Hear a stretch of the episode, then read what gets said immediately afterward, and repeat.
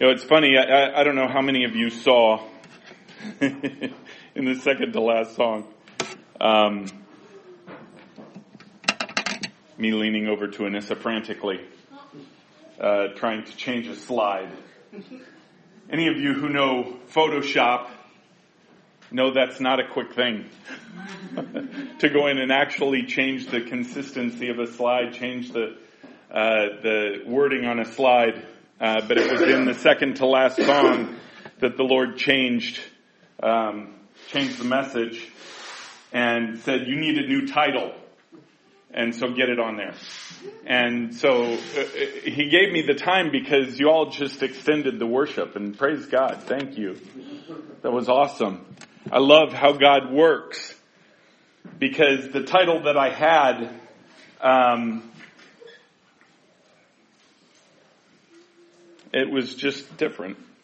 It was uh, from a different perspective, I suppose. But um, but I want to tell you before I get into that, I want to tell you a little bit about a uh, communication I got yesterday.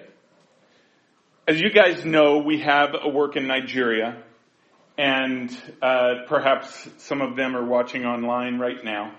Um, but Andrew and Comfort, they go and a couple times a week they do a Jesus film in, in remote areas, and and uh, uh, we see um, probably on average 150 or so people a week come to know the Lord. And and it's it's awesome. And and we'll see we'll see about that many get healed. And then we'll see a a smaller amount but a significant amount delivered from demonic possession and if you if you've never seen that on TV or never been there, we have some in here that that uh, have been to Africa or are from Africa, and so they know what I'm talking about. That that's a significant event. Well, last night um, he messaged me and uh, um, he actually tried to call me, but I was in the middle of it was in the middle of the prayer call and I couldn't answer. But but he sent me um, some of these things, and I, have got some pictures I want to show you. And just go ahead and go to the first one. The, these are of of the the um, uh, Jesus film that was done last night, and and again, the the significance I want to burn into your mind is how God is working over there. This, there were, last night there were 200 and, how many, let me, it was 290 something. Let me, let me pull it up here. There was 273 people total that came. Go ahead and go to the next slide of those 273 people, and you, you could see now they're, they're in a remote area, and these people just come out from the village, and and we have uh, you know what we had left with them was a um, projection system. We left them a sound system. So I mean, they could literally they have a sound system and a screen big enough to reach. Well, we did 2,000 people when we were there last uh, uh, last April. Um, so, so their capability is great. Um, and then just recently we bought some lights because before that the only light they had was from the light of the screen and uh, and we we wanted to get some lighting in the the crowd and stuff like that. Go ahead and go to the next slide. And in this time, you could see you could see one of the workers there wearing the uh, the love logo. He is lovingly restraining uh, as somebody going through deliverance. But uh, um, go ahead and go to the next slide. And those those are more more of them. Um, and go ahead and go to the next slide. Is that the last slide before the? Hold on. Is that um, I, I can I can look on here and see. Or no, I can't. Okay, there's just one more. Yeah. Okay, I don't want to go to that one yet. Anyway, so this night was a little bit unique. And there were 97 people that accepted Jesus Christ as Savior this night. There were uh, 60, what was it?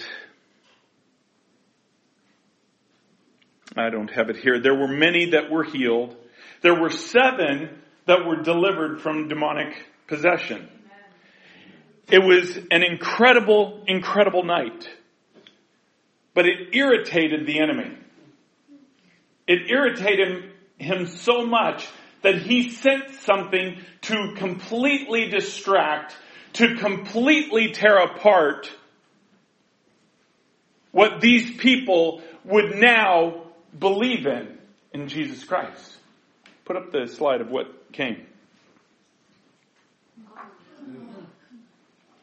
In Africa, they don't have small snakes. This was a big snake. Very poisonous snake. Is what he told me. I asked him what kind it was because I couldn't tell if it was a cobra or not. If it was, I wanted him to keep the skin for me. But, but what he said is he doesn't know the name of it. They call it, they just simply call it black snake. That's what they call it. He said it's very poisonous. He said they would not have enough time to get the person to the hospital. They would die if they got bit. This came right into the midst of the crowd. You can imagine there were over 200 people at this place. 97 of them have come to profess a new faith in Jesus Christ.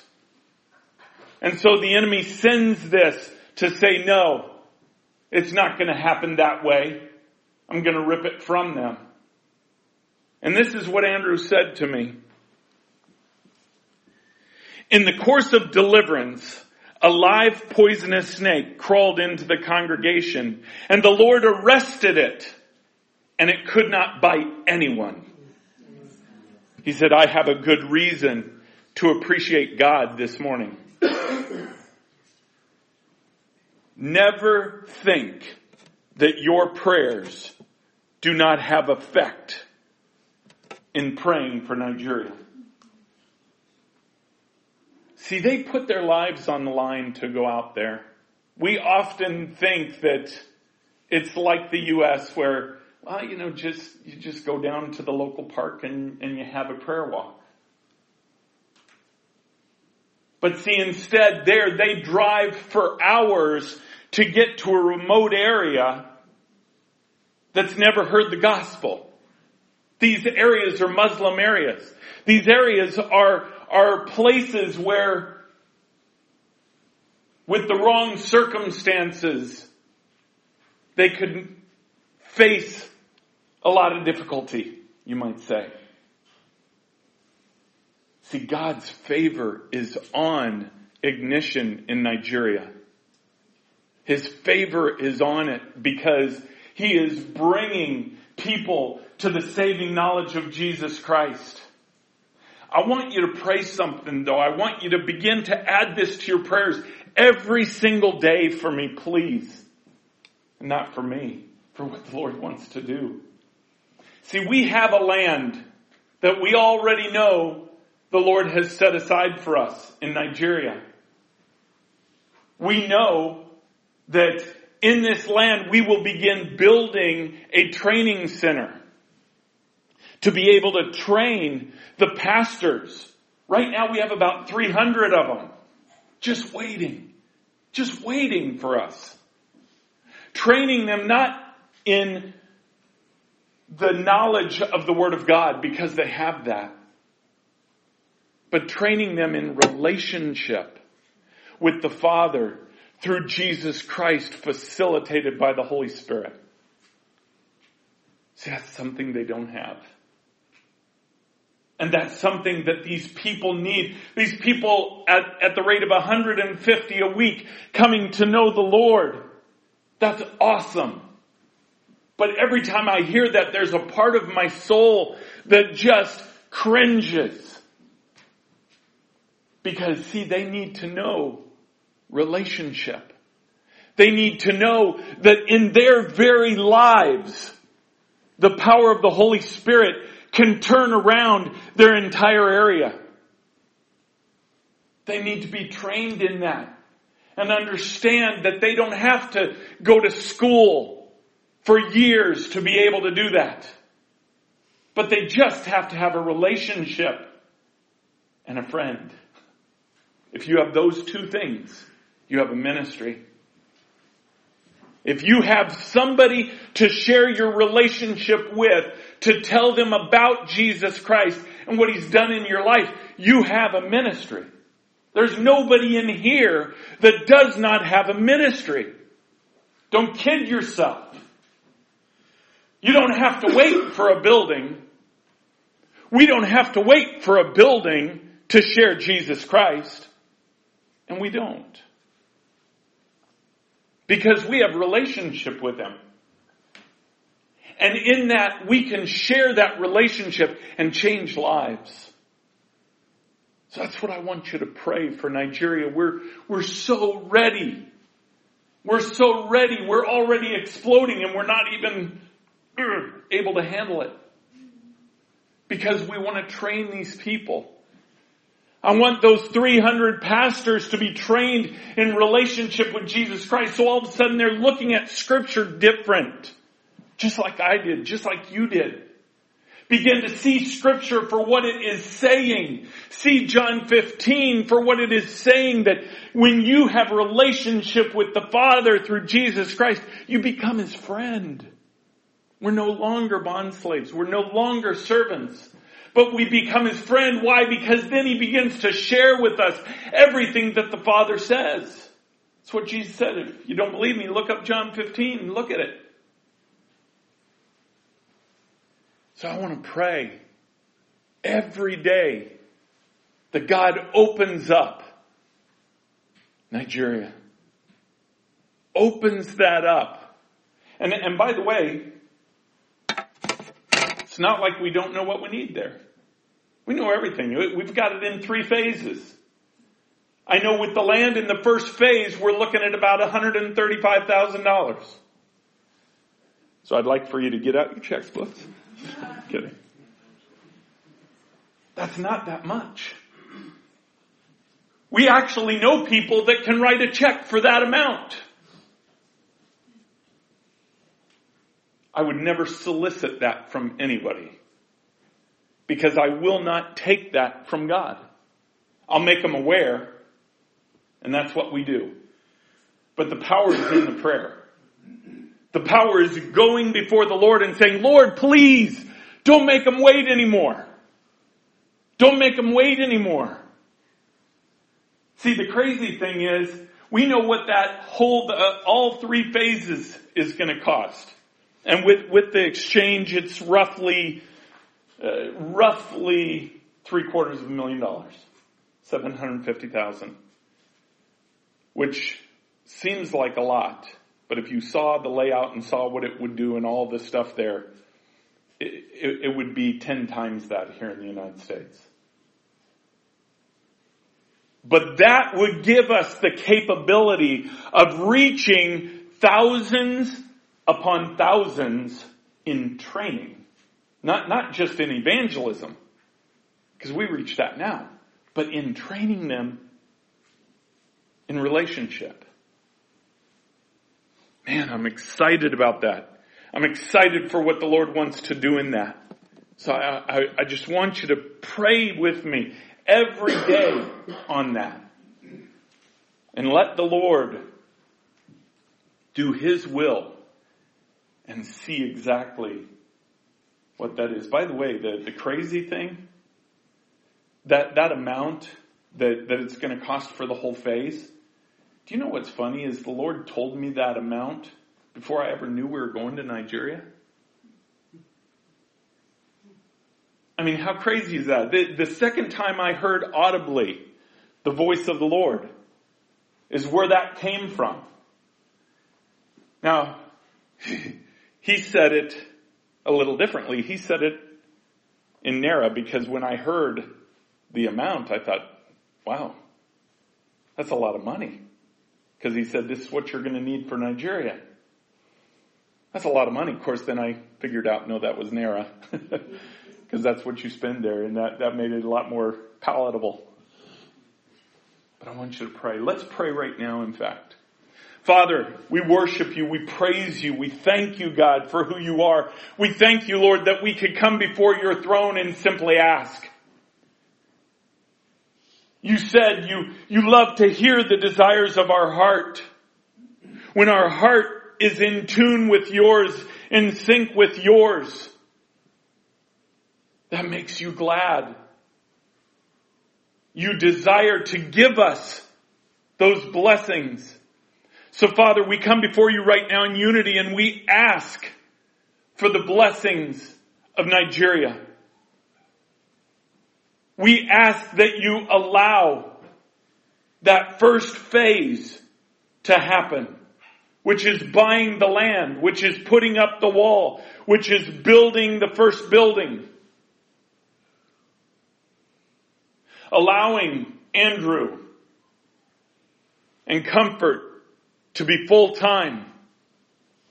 Allowing training space to be able to begin to teach these pastors.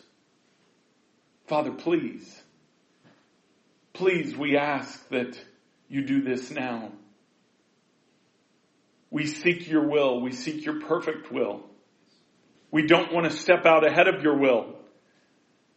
But God, I feel in so many ways we're behind your will in Nigeria. And we need to put the prayer into this because the enemy does not want it to happen. But just like last night, the enemy's feeble attempts to come against the move of your spirit will be nothing. It will amount to nothing. It will have its head crushed just like this snake. We thank you and we praise you, Lord, in Jesus' name. Amen. I want you to turn to Hebrews. And we're going to be in Hebrews chapter 10. I'm so glad that actually showed up with the right wording. Michael, on yours, you will not have the right wording, so you don't need to put it up. We're testing a new system today on uh, on the Facebook Live, and and um, by the way, pray for Carson. He, he put out this morning just just for prayer, so he might be able to make it this morning because he was in so much pain. And obviously, he is not here. They're, I'm sure, watching us online. And and Carson, we love you. We pray for you. We fight for you. And although you are not physically here, your family, we know that you're here. So in chapter 10, I'm going to just, just briefly go through a quick part of it. Where I want to get to is, is down in verse 19. But this is a significant thing here in, in the latter, or in the, in the first part of chapter 10, it's talking about who Jesus Christ is. Now, if, if you know anything about the book of Hebrews, you know it can be a very confusing book. Okay, we're gonna, we're gonna get into some confusion today and hopefully be able to clear that up for you. Some people avoid the book of Hebrews because it can be confusing. If you, if you, uh, I want to mention this, uh, uh, the, the gentleman that I, I call him my mentor. I never met him, but uh, but I've studied un, under him for for literally 30 years. Chuck Missler. He used to always say, if you find a discrepancy in Scripture where it seems to contradict itself, he said, get excited. He said because God's about to show you truth. Because if you dig through that, you'll find a new layer of truth that you did not see before. Because there are no contradictions in scripture. Did I go out? Yes. Did the battery seriously go out that, that quickly? I even checked it. Um, can somebody find me two double A's? And I'll, I'll use this other one. I'll use this one for right now uh, while somebody finds me batteries. Sorry about that, online people. But uh, Man, okay, now I know when when it says yellow, okay, you need to change it. Don't wait till it says red. All right. But in this, uh, often people shy away from the book of Hebrews because of some of these things that are a little confusing. But I want to encourage you to do just the opposite. I want to encourage you when you see something that is a seeming discrepancy, go after it. Pray. Go after it hard. Say, Lord, show me truth. Show me truth in this because you have something for me that I've never seen before. That's part of what we're going to see today. So in the, in the first part of, of, uh, chapter 10, it's talking about Jesus Christ, who He is, and, and how He came, and He offered Himself, here. He offered Himself as a sacrifice that literally replaced the sacrifices that had to be made for sin. And, and I'm not going to take the time to read through it, but I do want to read one point. Verse 14. For by a single offering, he is perfected for all time those who are being sanctified. There, can you hear me now? All right, awesome. Thank you, Josh. Mm-hmm. Waiting or a, by a single offering, this offering of Jesus Christ's body on the cross, His life, He has perfected for all time those who are being sanctified. Not those who are sanctified, who have become and completed sanctification, but those in the process of sanctification. Sanctification comes after what? Justification. Justification is what we call salvation. When you accept Jesus Christ into your heart, you accept Him as, as the Messiah, as your Savior. That is justification. You simply accept. He does all the rest. He did the rest on the cross. The uh, sanctification comes when you build relationship with Him, and I know you know this. We build relationship with Him. That is the sanctification. That is those who are being sanctified. Jesus has already perfected our future. He's already completed our golden ticket, if you will. So we have no worry once we have accepted Jesus Christ in our heart. We have no worry of hell. Because He has perfected that. He's made it complete. And then we are those being sanctified. Then verse 18 says, where there is forgiveness of these and, and these things that, that the Lord uh, has forgiven us for, there is no longer any offering for sin. Jesus came, and I've told you before, Jesus came and He did not, not that he threw away the law, he completed the law. He made it to where we do not have to, have to go for annual sacrifice for our sin. He did that in his body. When we accept him into our heart, we literally have accepted his sacrifice once and for all. Made complete in our lives. Ephesians 1, 13 and 14, the Holy Spirit comes and seals our spirit to where we cannot lose that. It's made perfect. He did it all.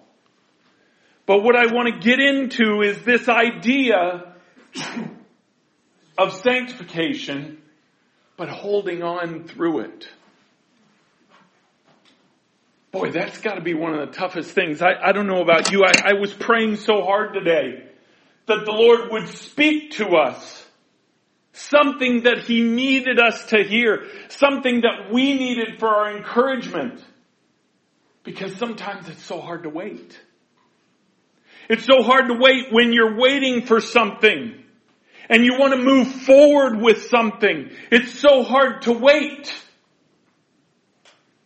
When you're saying, Lord, I'm doing everything that I can do. What more can I do? See, that's when discouragement can set in. That's when we can look at our situation and say, Lord, you've promised us a building. Forget the building. You've promised us this fruit. You've promised us that we would reach these people. You've promised us that, that these other people, perhaps in our family and our lives, would be reached and revival would be had. You've certainly promised the, the redding of the bride, which is the greatest revival this world has ever and will ever see. He's promised all that. So how long is it going to take, Lord? How long is it going to take? We don't want to be discouraged, but in the waiting sometimes when we take our eyes off a place that it should be, it, it, we can get discouraged. Verse 19. Therefore, brothers, since we have confidence to enter the holy places by the blood of Jesus, by the new and living way that he opened for us through the curtain that is through his flesh. And since we have a great high priest over the house of God, and let me stop for one second. What he's talking about there, when Jesus Christ died, the moment he breathed his last breath, read it in scripture, the moment he did that, the curtain that was between the, in the temple, it was between the holy holies and the outer court. It rent, it ripped in two. That was the curtain that would hold out everybody else. Except the once a year when the priest would go in there, the high priest would go in there. People did not have access. Why? Because that's where God dwelt. From the days of the tabernacle to the days of the temple, that is where God dwelt.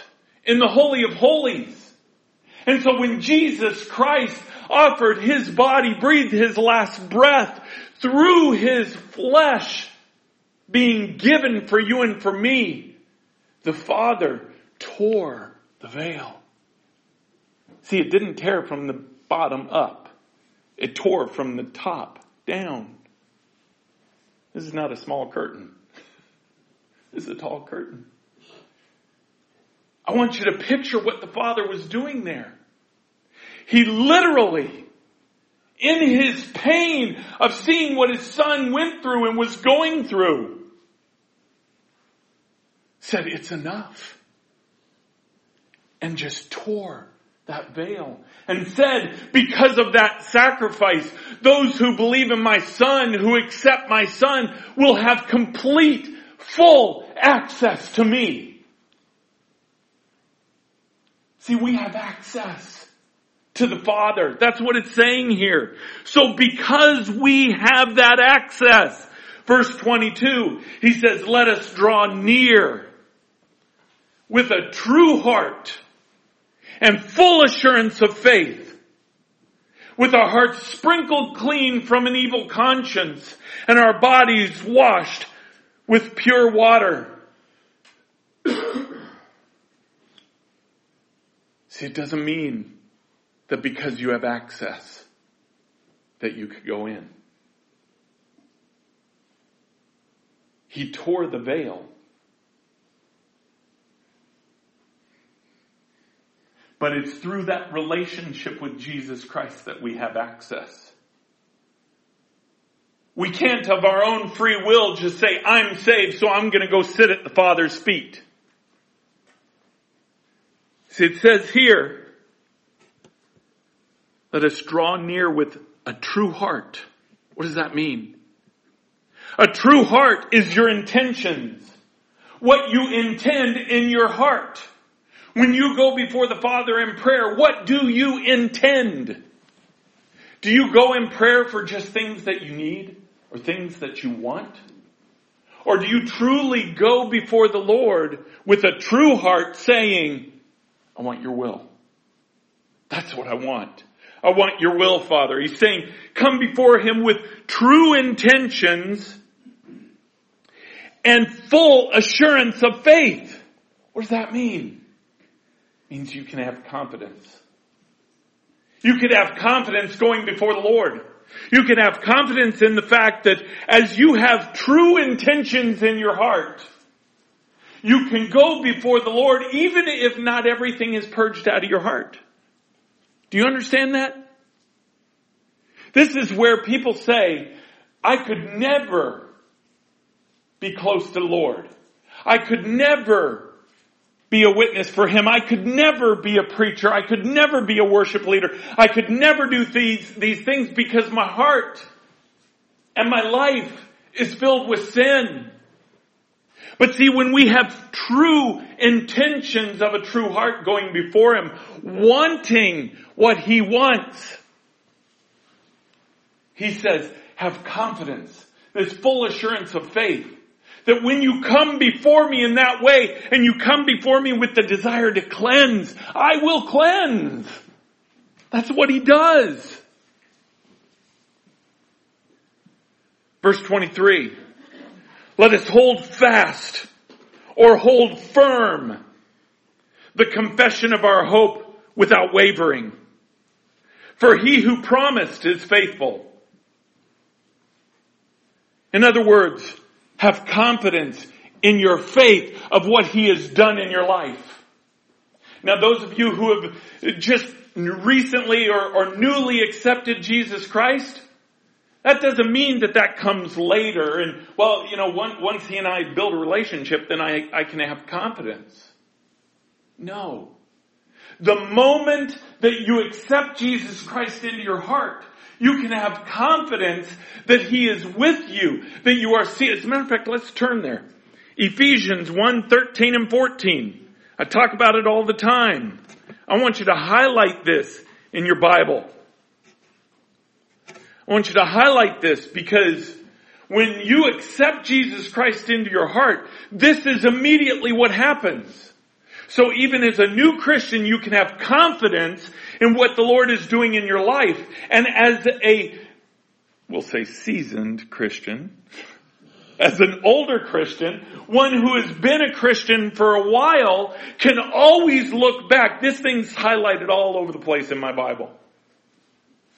Because I will never forget that guarantee. I will never forget that promise because it is on that promise that I can build my relationship with Christ. Verse 13 in Ephesians 1 says, In him you also, when you heard the word of truth. What is that? Well, he says it right here. The gospel of your salvation. What is the gospel? Believing Jesus Christ as the Son of God became a man. Lived a sinless life, offered his life for yours and mine on the cross did not stay in the grave but was raised three days later, lives at the right hand of the Father right now. That's the gospel. When we heard the word of truth, the gospel of our salvation, and believed in Him, He says, here's what happened. You were sealed with the promised Holy Spirit. What does that word sealed there mean? In the Greek, it is similar to the, the, the leaders that had a signet ring, it's kind of like a king that has a signet ring, that when a law is printed, they take their signet ring, they dip it, uh, the, uh, on, on the, the piece of legislation or law, whatever, they have a, a, a, just a slab of wax. And they take their ring and they put it in the wax, take it out, and it has the seal of the king or whoever the magistrate was. That's what this word means. Literally, when you accepted Jesus Christ into your heart, the Holy Spirit, it's like the Father took his signet ring and he proclaimed your life his. Period. And that Holy Spirit became that seal. That Holy Spirit became that promise. Verse 14.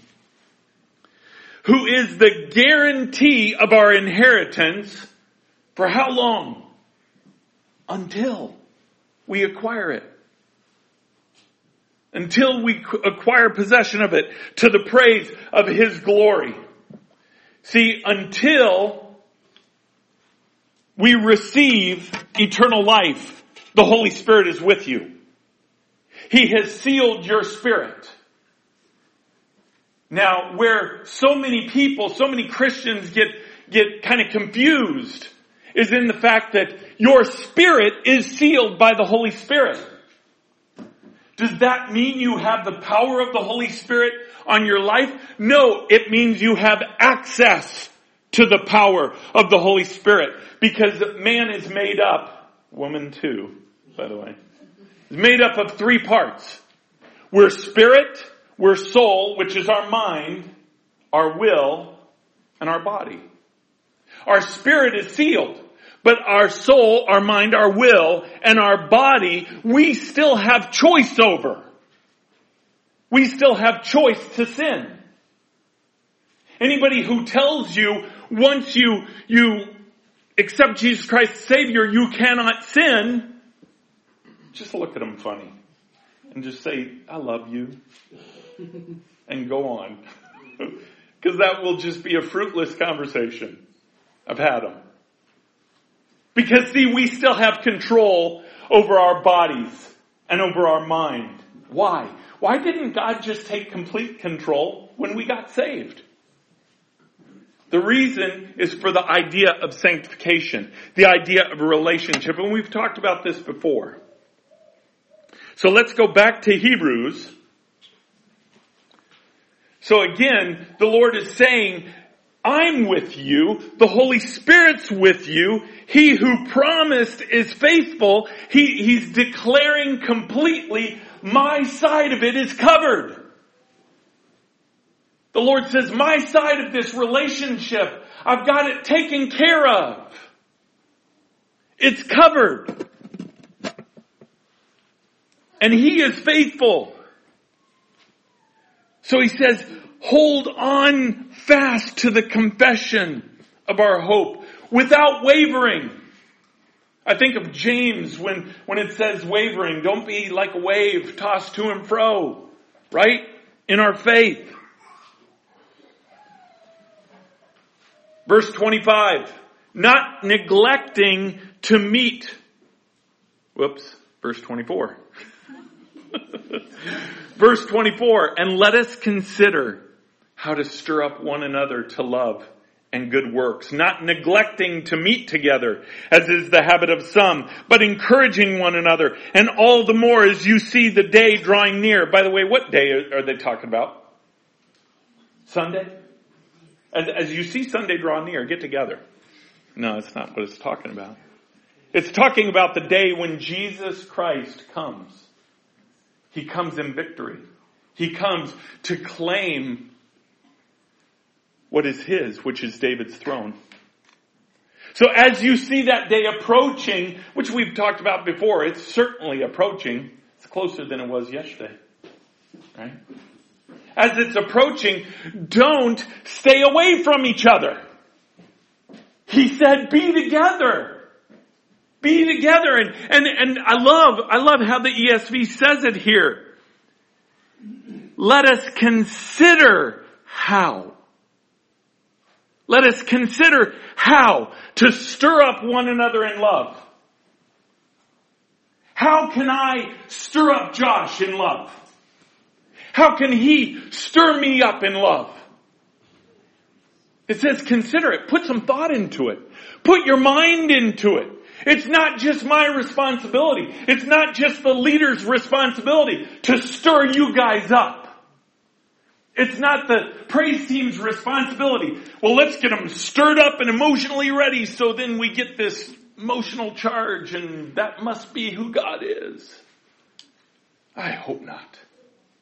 Because that's not who he is. God uses emotion, but he is not in the emotion. Now you will have emotion. I, I can't find a, a, place in the Word of God where, where a man or woman of God stood before God and there was not an emotional reaction. Because more times than not, they were on their face. Except maybe David. David was dancing. Right? There is emotion. But understand we need to consider how to stir each other up I think of, of the, the, the verse that talks about iron sharpening iron. Man, I don't know about you, how I grew up, my, my reaction to that was, was, well, yeah, we kind of tell each other when we're wrong. Right? I mean, tell me anybody in here who doesn't think of that when you think of that verse. That I, I'm here to let you know when, when you're wrong, and you let me know when I'm wrong, and that's how we kind of sharpen each other and, and all that. Boy, it, don't you realize it's just the opposite of that? See, how much more will you get an effect in a person's life when you show them truth and the true way rather than trying to cut out the bad way? you ever think of that?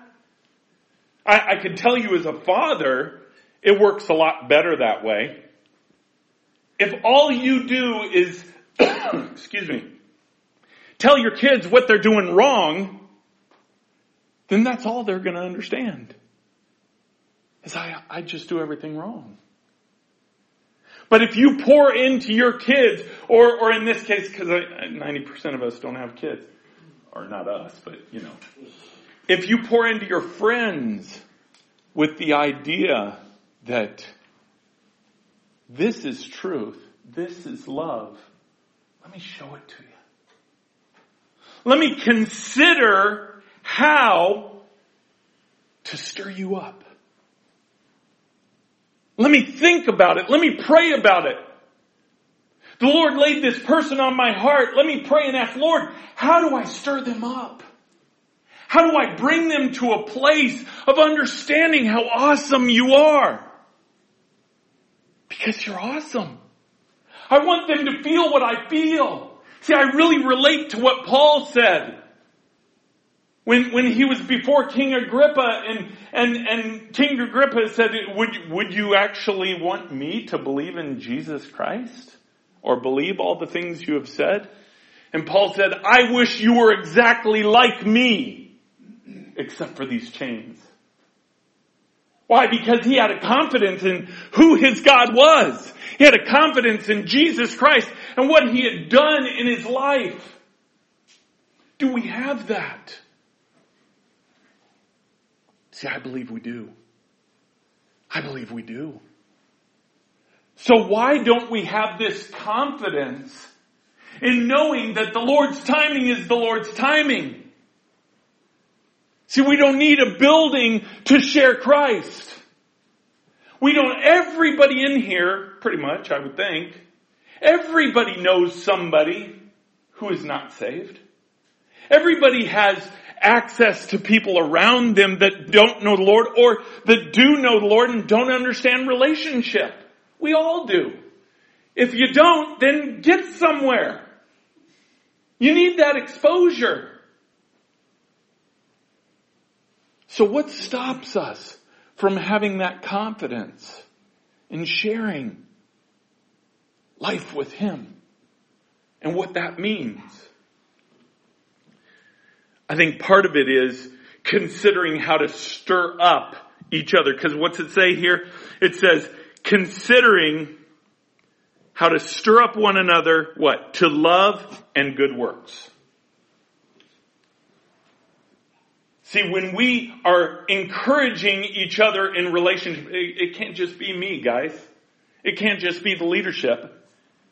It's all of us encouraging each other to love, to that relationship with Jesus Christ. When that happens, the works, the good works, produce automatically. See, it goes back to the easiness of who Jesus is. He said, don't worry about the works. Don't worry about what you need. Don't worry about how this is going to work or how that's going to work. Matthew 6:33, seek me first and my kingdom. I'll deal with the rest. So when we build this relationship and we consider how to stir each other up to love, to relationship, and to good works, then the Lord does His work. Says, don't neglect meeting together. Verse 26, and this is where he brings in some difficult truth. Verse 26, for if we go on sinning deliberately, understand, deliberately, after receiving the knowledge of the truth, there no longer remains a sacrifice for sins. This is where the confusion in Hebrews begins to set in. So many people believe because of Hebrews, and Hebrews 6 is even more confusing than this, but, but believe that you can lose your salvation. Okay, understand that what he's saying here, let's read it again. For if we go on sinning deliberately after receiving the knowledge of the truth, there no longer remains a sacrifice for sins. Let me go on from there and then I'll explain it. But a fearful expectation of judgment and a fury of fire that will consume the adversaries. See, if you look at that on the surface, you say, wait a second. Wait a second. So, so if I sin after I'm saved, then I have the fear of being consumed by his fire. Be careful. It's not what it says. Who does the fire consume, first of all? His adversaries, right? Understand that when you accept Jesus Christ into your heart, and you know this, this is so obvious, you can still sin. We still have choices, right? But those choices have consequences. If you get saved and you go out and you rob a bank, I don't think you could say to the judge, hey, it's not a problem, I'm saved. I have access to that because I'm saved now, I can't sin, so clearly this is God's will. You're a little confused if you believe that. There are consequences for our choices. There are consequences for our choices after we've accepted Jesus Christ into our heart. Now the thing before we've accepted Christ, there is only consequence of us losing our life eternally. When we are justified from our sin and accept Jesus Christ into our heart, we are no longer, by the way, I have to point this out. My daughter has been 10 for six minutes now. I was trying to watch when it actually came around, but you're 10, you're six minutes old. Er, than 10. right, yeah. But when we deliberately sin after accepting Jesus Christ into our heart, what do we affect? We don't affect our eternal life, we affect our relationship. And there are consequences to those, to those sins. He said because there no longer remains sacrifice. It's not, it's not, he's saying that the law has been completed. What he's telling these people who used to live under law, he said, he said you can't choose to sin and then go to the sacrifice and be okay. Do you see what I'm saying? How often in our lives do we choose to sin and think, well, it'll be okay because I'm saved? And, and by the way, it is okay for you to go to heaven. But what we don't escape is the consequences here on earth. What we also don't escape is the fact that He wants relationship with us so He can produce those good works. So we can draw closer to Him and we, we just went through a series on rewards. All of that comes into play. But he's saying you can, if you deliberately sin, there's gonna be consequences. Verse 20, 28. Anyone who has set aside the law of Moses dies without mercy, mercy on the evidence of two or three witnesses. That's how it was in the law. Dies without mercy. Wait, God's merciful. Is it, did he just say dies without mercy? Yeah, he did, right? Okay? How much more, verse 29, how much more or how much worse punishment do you think will be deserved by the one who has trampled underfoot the Son of God and has profaned the blood of the covenant? Don't think this is speaking about a non-saved person. This is speaking about somebody who has accepted Jesus Christ into their heart because they've already accepted that sacrifice and there's not another sacrifice available for it. So what he's saying is how much more punishment do you think will be deserved by the one who has trampled underfoot the very gospel that they accepted? Trampled underfoot this relationship available through Jesus Christ. How much more punishment? Now is he talking about the punishment of hell? No. He's talking about what he stated before. That there are consequences on this earth when we choose to do things against God. There are consequences. And even more so because we've already accepted the free gift.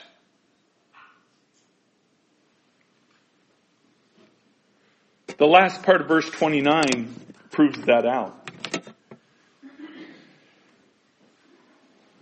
Says, by which he was sanctified.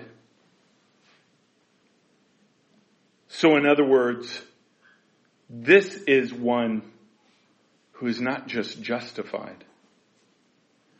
This is one who began to build a relationship with Jesus Christ. And then turned and said, yeah, you know what? I, I tried it for a while, but that, that stuff just doesn't work like I thought. He promised all this stuff. He promised us a building and, and we just never got it. And, and so, uh, I mean, clearly I misunderstood something and, and his promises, you know, I, I started tithing and he promised, he promises in Malachi 3 to cover all that. But you know, it's just not worked out that way. Because I've had this problem or that problem.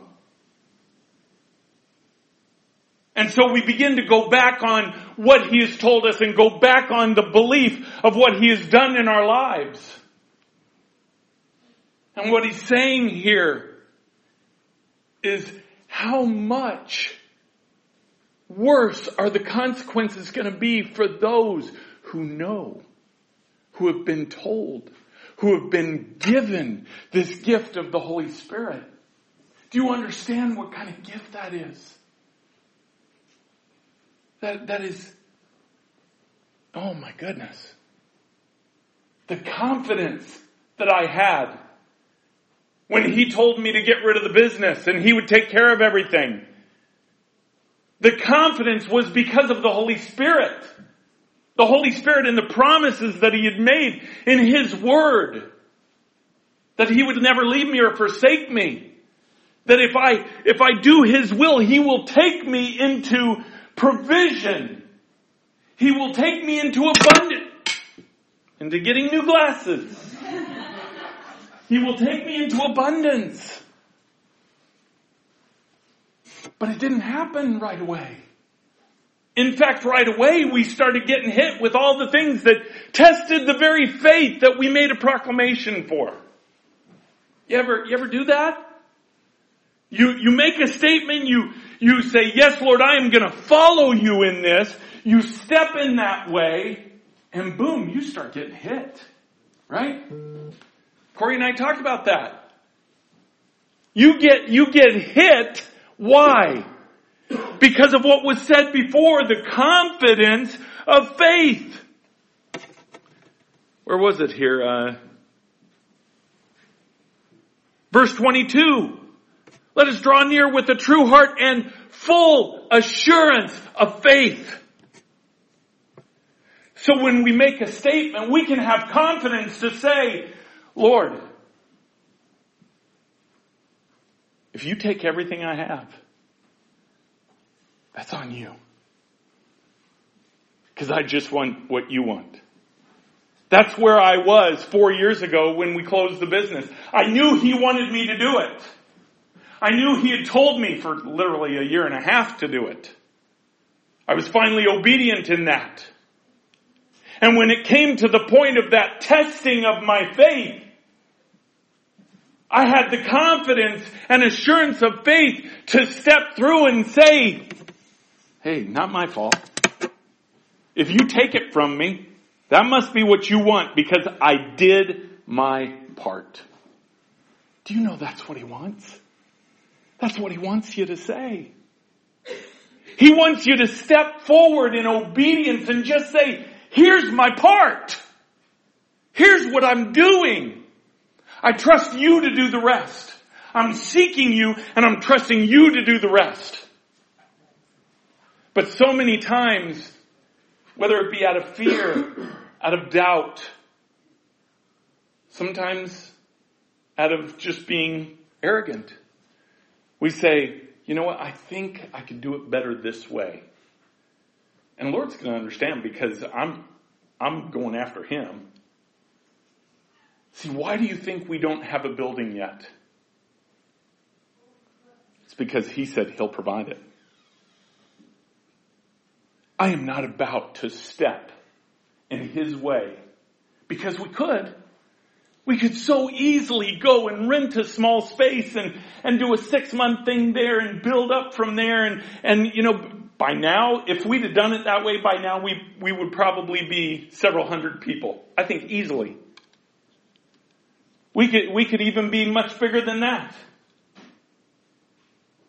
So us staying in this house and us staying this small family that we are is not because we couldn't have done it a different way. It's because that's not what God wanted. God wanted us to trust Him. From the very beginning, before we were even a college ministry, what He so firmly put in my heart is that He wanted to do this stuff. And the church doesn't let Him. He wanted to provide the money not give us the ideas of a really awesome fundraiser. right? My background is marketing. I can market the heck out of this thing. We have a cool logo. We have a love shield. I mean, that's awesome. We did, you can market the heck out of this. So why don't we? It's because when we step out of letting God do what He wants, He can't take the glory. We take the glory. Look at the bride. Look at the churches now. I've been a part of many of them. Where we, we plan out these ideas, plan out these concepts, these marketing pushes, these programs that will draw. And by the way, they do. And the Lord at the very beginning said, I want something different. See, because there's an element missing from the overall bride right now. And I'm not saying that it isn't in pockets, because it is. We're not the only one. Lord's doing this all over. But what is missing is the power of God doing what He wants to do. How crazy would it be for the bride to just say, okay, whatever you want. How crazy would it be for a church of 10,000 or 20,000 people to say, you know what, we're gonna change. We no longer take offerings. We're no longer gonna solicit through a program. We're gonna come every Sunday and we're not even gonna plan to preach. We're just to be on our knees and we're just to ask the Lord to work. It may not look good on TV because you just see a lot of people on their knees. That might look a little boring to people watching. So, so we might lose a lot of people watching us online, but that's what we're gonna do. Why? Because God has to take control of the church. I don't believe for a second that God wants to start all over. I believe these churches that have built up, I'll use one specifically. Joel Osteen. I believe he is a man who loves the Lord. I believe he is a man who wants to see people saved. But I also believe he is a man who is afraid. to step out and let God make the choices completely. Do you think God wants to dismantle that church? And start all over again with those, whatever it is, 50,000 people they have? When all he has to do is change the hearts of a few? And not change the hearts from sin. Please understand what I'm saying. change the hearts in faith. See, he loves his church. God loves his church. He wants us to trust him. He's the one who owns the cattle on a thousand hills, not the church. If we got him, it's only by lease. it's only by loan. Because it's not ours. He does. He has it. That's what he wants for the bride. He wants the bride to say, you do it, Lord. And see, when we have an assurance of faith and we come before him with this assurance of faith, we could say, okay, God, it's on you. God, this building is on you. Being in the house here is on you, God. Irritating the Twiddles because we're all in their house. It's on you, God. See, you can do that and you can take off of your shoulders the burden of all of these things. He doesn't want you to carry the burden because the burden's his. He said, he said, take my yoke upon you. Let me take yours because mine's so much lighter. Why? Because he already paid for it. He already paid for everything. So why do we keep taking on our own yoke? Our own worries? We do this all the time with our job. Well, well, if I, if I say something at the workplace about Jesus, I might get fired. Do you know that might be the best thing in the world that'll happen to you?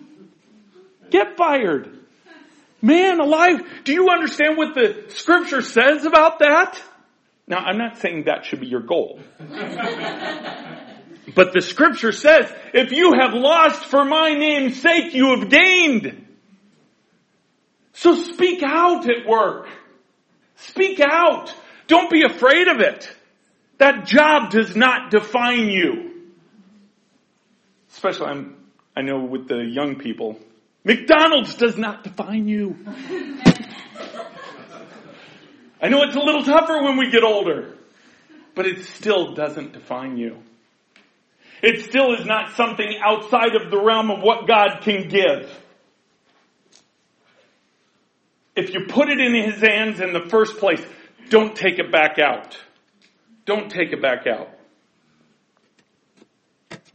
Let's go down. Well, let me just read through real quick. Uh, verse 30, and he, he's talking about this idea of taking it back from God, because I want to I want to complete this up here. For we know him who said, "Vengeance is mine; I will repay." And again, the Lord will judge His people. Now, recognize he's talking to Christians here. He's not talking to the unsaved. He's talking to Christians. Verse 31, it is a fearful thing to fall into the hands of the living God. Then the writer says, but recall the former days when after you were enlightened, you, when you endured a hard struggle with sufferings, sometimes being publicly exposed to reproach and affliction, and sometimes being partners with those so treated. For you had compassion on those in prison, and you joyfully accepted the plundering of your own property since you knew that you yourselves had a better possession and an abiding one. See what the enemy did to them, he said, it didn't matter. Because their life was not here. Their life was in relationship with Christ and one day would be with Him face to face. He says verse 35 to sum it up, he said, therefore do not throw away your confidence your full assurance of faith, don't throw it away. What you believe in what he has said, don't throw it away. Don't take it back out of his hands. Trust in what he's doing. Because he says it has a great reward. When you don't throw it away, it has a great reward. Verse 36 and I'll close. For you have need of endurance so that when you have done the will of God, you may receive what is promised. For yet a little while, and the coming one will come and will not delay. By the way, what, what that means there in the Greek is that when he comes, it will be quick. But my righteous one shall live by faith. And if he shrinks back, my soul has no pleasure in him. What a tough statement. My soul has no pleasure in him. When you step forward in faith and you say, I will live for you, and then you shrink back. See, Jesus says, I have no pleasure in that. He can't work in you if you do that. You have to let Him. You have to let Him continue. Verse 39, but we are not of those who shrink back and are destroyed, but of those who have faith and preserve their souls. What Paul was saying there, or I, I believe Paul wrote it, what the writer was saying there is I have confidence that you people are not like that to shrink back but to step forward in full faith, in full assurance of faith, to preserve your very soul. Don't get confused. That's not talking about your spirit. To preserve your very soul. What is that? It's to preserve your mind. When you step forward in full assurance of faith and you do not step back, you do not take back what you have given and you step forward in full assurance of faith, it will preserve your mind. It will give you peace. I think of, of the verse where he says, I'll give you perfect peace, whose mind is stayed on thee. This peace that doesn't make sense. It doesn't make sense, didn't make sense with, when Elisha was sitting, you know, it, it, with, with this army around him. And he's, he's, I don't know what he's doing. Maybe he's playing cards, whatever. He's just fine, whistling, whatever. His, his scribe, his assistant, just beside himself. He said, Lord, open his eyes so he could see the real truth. See, him not shrinking back preserved his mind to the very faith that it was called to in the first place. You not shrinking back, not taking back what you have given the Lord preserves your very mind to increase the very faith that caused you to step forward in the first place. See what I mean? Faith builds upon itself. The more you step, the more you do not take back, but you live in that faith it then builds a foundation to carry another step. Let's pray. Heavenly Father, Lord, we love you so much. We thank you and praise you, God. You are Almighty God and you facilitate, Lord, our relationship with you. God, we thank you that we could come before you in full assurance of faith knowing that you will do what you said, help us not to apply timelines to that. Help us not to apply things that will keep us from stepping forward in that full assurance of faith. But just help us to trust you because one day, Father, we'll be with you face to face. And with you, Jesus, face to face. And be able to have that relationship in a very different way than here on earth. But find us faithful. Find us walking forward in full assurance of faith. Considering how to stir each other up. How to build each other up. Not just receiving from the speaking or the leadership, but pouring into each other as a group. Father, I know we do that, and I thank you for that. I pray, Lord, that you just permeate your Holy Spirit through this place and seal it with your love. In Jesus' name, amen.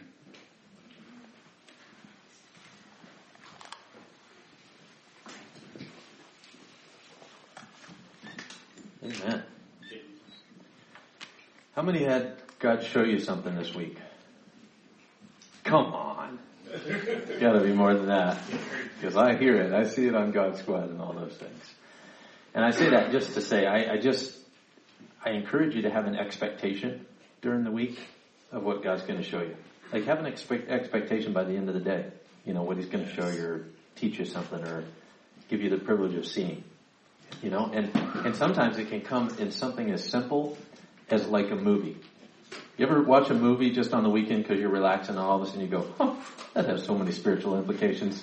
I mean, really? You're like, it's hard to stay with the line of the movie because you're going, yep, I see that. Thank you, Holy Spirit. Yep, okay. I mean, it's amazing when you're, when you're, when you're watching for it, when you're looking for it. It's amazing. So, he showed me a, a couple things that I just have the privilege of sharing with you. So, um, many of you know our story and, and I tell you, the, in my heart, and, and I know all of us because we're all praying into it, but when somebody needs healing, we pray for the instant. Like I know, I know I do. You know, I'm just like, Lord, I, I, I would love to see it happen like right now. I'd love to see that. But God showed me, um, yesterday, in fact, yesterday morning, there was, there was significant instant healing, um, in the Bible, right? But what is, what is easy to miss is that there could, there was, in some cases, there were years of perseverance before the instantaneous healing, right? It's not that the healing took years to happen. It was that there was perseverance that needed to happen, and then all of a sudden, boom, it happened. And I, I do believe that that is the case for our family and for many of you here, is that you're learning and maturing and going through things that when it happens, and it's it's funny because I hear other people say this sometimes, and I go, yeah, okay, but really, it's really true. When it happens, it's going to be so worth it because you're so much ready, so much more ready to go on to the next step and to the next level of that. You know, so he showed me that yesterday, and then um, and then I was reading this morning, and um, this never popped out to me like like this this morning in Revelation 19 at, in verse 10 at the end of verse 10 it says, for the testimony of Jesus is the spirit of prophecy. Now that sounds pretty simple, right? And true. But let me, let me read that again. For the testimony of Jesus, his testimony is the spirit of prophecy. Healing has been prophesied in a lot of situations in this church. Healing has been prophesied. Do you think God's going to let his testimony not be seen? No. So, his testimony is seen through the spirit of prophecy. So there are many things that have been prophesied, not just healing, in our church, where we're going to be, where we're going to, the building we're going to be in, who we're going to reach, Nigeria, all of these things. Do you think God's really not going to let people see his testimony? Nah. He is going to make it happen. But it's going to happen sometimes after perseverance. Sometimes it'll be instantaneous. Sometimes we'll pray for something and a couple hours later it'll happen, right? So I hope those things stick with you today. Don't stop praying for instantaneous healing. But in some cases, it'll come after that perseverance and you'll be a better person because of it. Won't make it easier through that, but you have something to look forward to. And then God will never, ever let his testimony not be seen. So, um, after service, every Tuesday night and every Sunday, I'm in the dining room there. If you have anything that you want to pray for, and especially healing. Um, it's as the testimony of the Lord is shown, you're going to start hearing, hey, last Sunday, such and such, this happened. Hey, on Tuesday night, two weeks ago, this happened. So we have a huge expectation and we pray in there without unbelief. We pray with, with full belief that in those little sessions of, hey, I caught Jeff after service, or I remember last week I was praying with Max and a dear time with him. And Peter was waiting to uh, out here. And I just, and I knew in my mind, I'm like, Lord, and it just wasn't, it wasn't his timing at that moment. But God works through every situation. So if we're backed up three deep, wait if you can. If you can't, you know what? God's got something. He's got something for you. So, um, just, just trust him in that. So let me, um,